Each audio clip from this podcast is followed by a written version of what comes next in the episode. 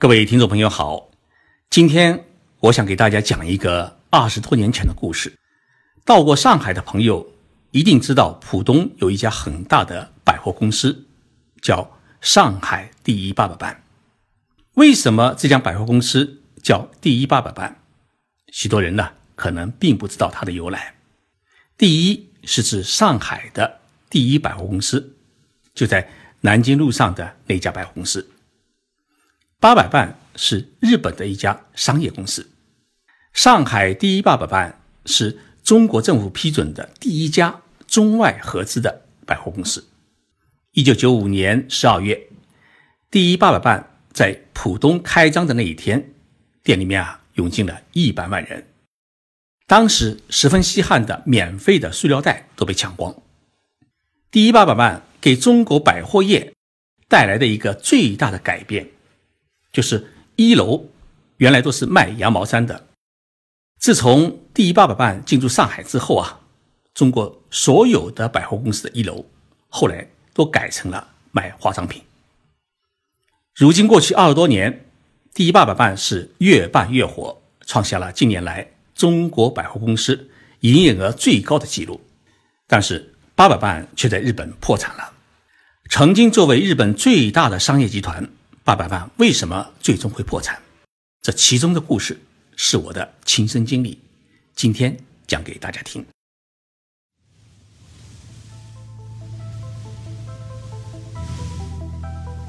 任你波涛汹涌，我自静静到来。静说日本，冷静才能说出真相。我是徐宁波，在东京给各位讲述日本故事。大家是否还记得，在八十年代，中央电视台播放过一部日本电视连续剧，叫《阿信》。这部电视连续剧描述了一位出身贫寒的日本女孩阿信，她奋斗求生，最终是出人头地，成为大超市老板的传奇经历。这位阿信就是八百伴的创始人和田佳津老太太。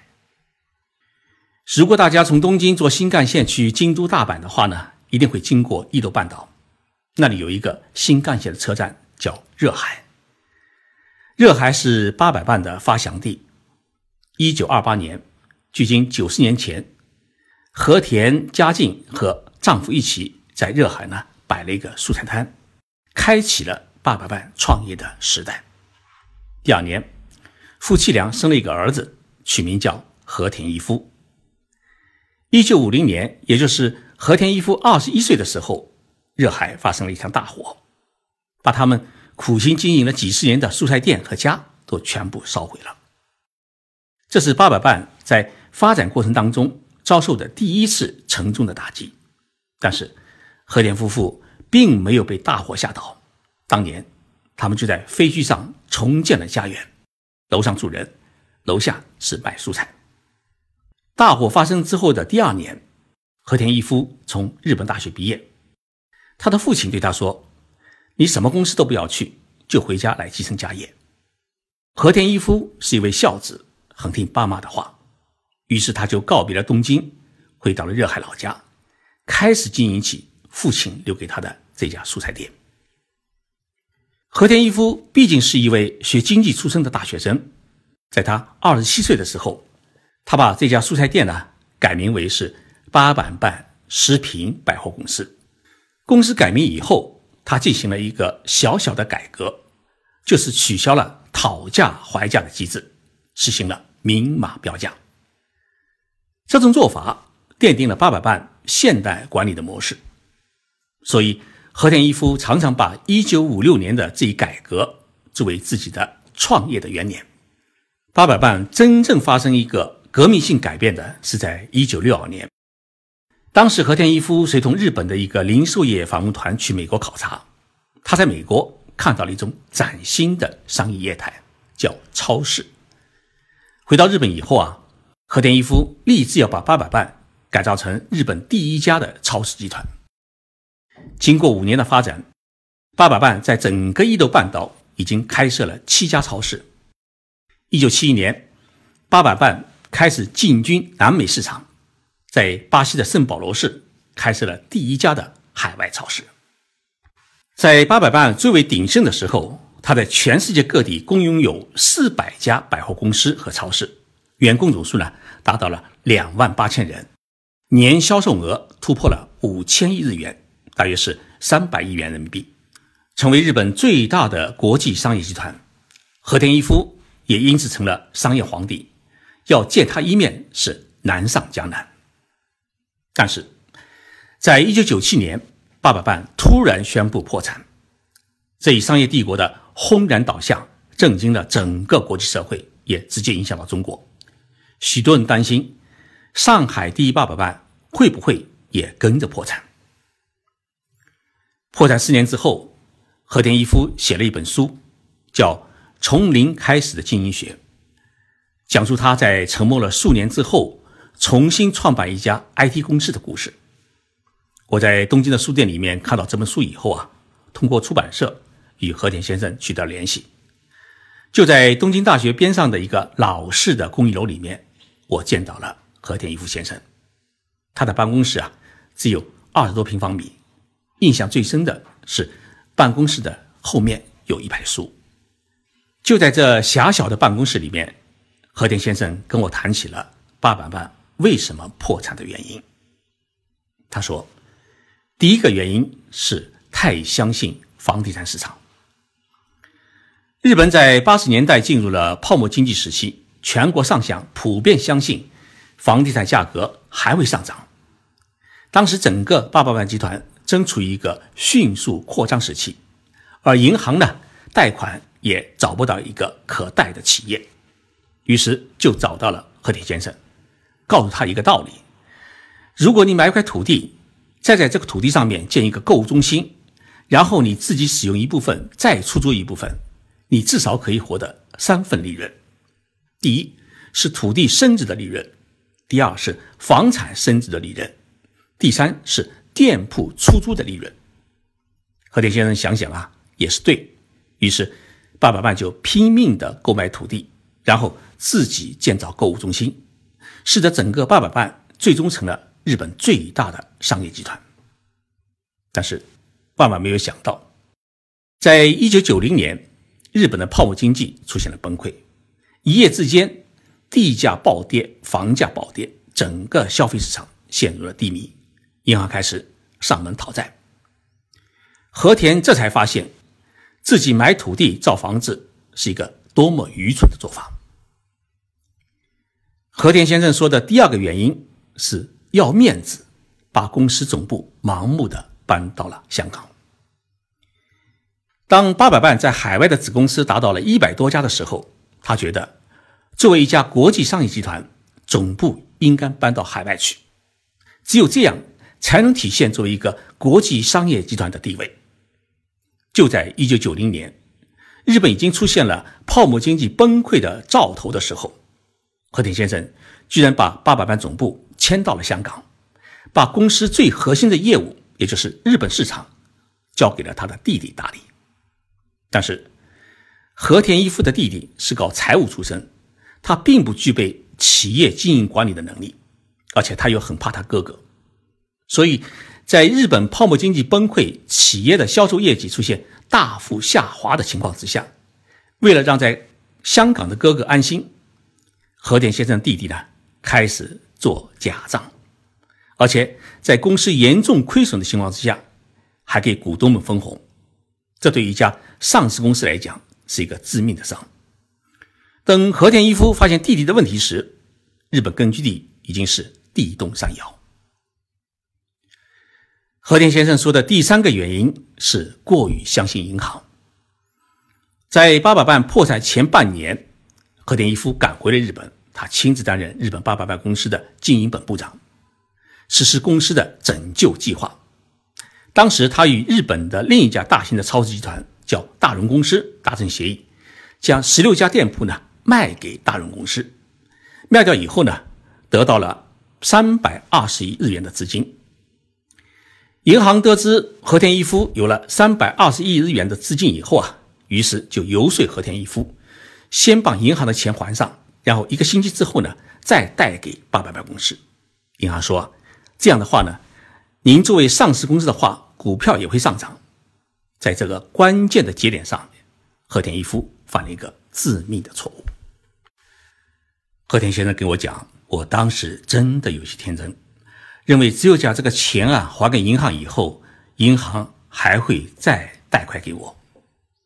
但最终的结果是，银行收到了这三百二十一日元以后，却没有履行诺言，拒绝再借钱给爸爸办公室。在这样的情况之下，爸爸办山穷水尽，他不得不宣告破产。和田说。这是我一生当中做出的一个最大的错误的决策。如果当初不把这些钱立即还给银行的话，也许八佰伴还能活下来。一九九七年九月十八号，在八佰伴迎来了创业七十周年的时刻，和田一夫走进了静冈县地方法院，向法院递交了公司的破产申请。从法院回到家。和田夫人正在看电视，电视上全是八佰伴破产的报道。他的夫人还没有感觉到公司申请破产到底意味着什么。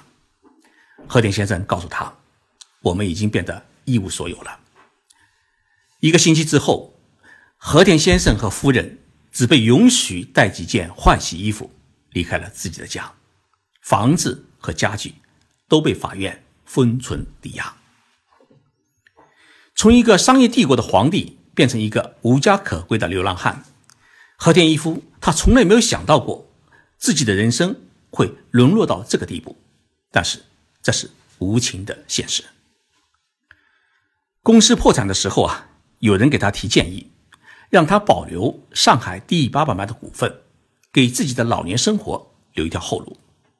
但是和田一夫认为，因为公司的破产。这么多的股民的财产受损，股票变成了废纸。如果他再给自己留一点财产的话，是有违自己的良心。所以，他放弃了在公司内所有的权益，也辞去了所有的社会职务，并答应一直到死为止，每个月都力所能及的归还一部分债务。二零零一年。我把和田一夫先生的那一本《从零开始的经营学》翻译成了中文，并取了一个新的书名，叫《不是鸟》。不是鸟在上海出版。因为这个契机呢，我陪同和田夫人和和田先生访问了上海。这是和田先生相隔四年重新踏上上海的土地。他说：“我离开的时候是八百万集团的总裁，再回来时。”我已经是一个普通的老人。虽然如此，上海人民依然给予和田先生以热烈的拥抱。当时的上海市长徐匡迪先生在市政府大厦亲切会见了和田先生和他的夫人，并对和田先生说：“八佰伴的破产也是有亚洲金融危机冲击的原因。不管怎么样，八佰伴集团没有了，但是上海第一八佰伴是依然存在。”这一名称不会改变。徐市长的话让和田夫妇是泪流满面。上海第一八百万公司也在大楼外面呢挂了一个很大的一个横幅，欢迎老董事长回来。和田先生和我还在第一八百办公司的一楼举行了一个签名售书仪式，许多人给和田先生送来了茶叶和工艺品，感谢他为上海留了这么一座好的百货公司。当时的第一八百办办公楼的顶楼还没有进行装修，依然保持着和田先生担任董事长时的原样。这对老夫妻走进自己原来的家，原来的办公室，两人是抱头痛哭。这一情景啊，我至今都难以忘怀。就在原先的办公室，和田先生给我讲述了企业经营的几大教训。他觉得，第一，千万不能相信房地产永远会涨价。他说，就像一个人爬坡一样，爬到山顶，他总有下山的时候。商业企业必须是轻资产，就像日本的伊藤洋华堂，在人们头脑最为发热的时候，这家商业集团他一直坚持不买地、不建房，始终是租房开店，开得好的话开下去。开得不好的话，就随时退租关门。正因为如此，伊藤洋华堂呢，它并没有遭受到泡沫经济崩溃的过大的冲击，而且还收购了美国的七幺幺便利店，取代八佰伴成了日本最大的商业集团。第二，千万不能相信银行对你的许诺，保证公司一定的现金流量，控制企业的发展规模，这是维持公司生命的关键。第三，个人资产与公司资产一定要分开，也就是说，左边的口袋和右边的口袋是不能混用。和田先生在公司处于资金周转困难的时候啊，他拿个人资产抵押借款，结果。最后自己连一套房子都没有保住，还承担了两千亿日元的连带债务。第四，在公司的经营上面，不能够太多考虑家人朋友的面子和情谊，要做到铁面无私，只用能人，不能用无能的亲戚朋友。和田一夫先生今年已经九十岁，他如今啊和夫人一道生活在伊豆半岛，什么时候啊？我想去看看他，告诉他，我们许多中国人还记得他。谢谢大家收听这一期的节目。本期节目是由我和成都艺术城联合企划打造。我们希望通过介绍日本人经营企业的甜酸苦辣，介绍他们的经验和教训，能够带给我们中国企业家一些智慧的启迪，更好的做好自己的企业。我们周六再见。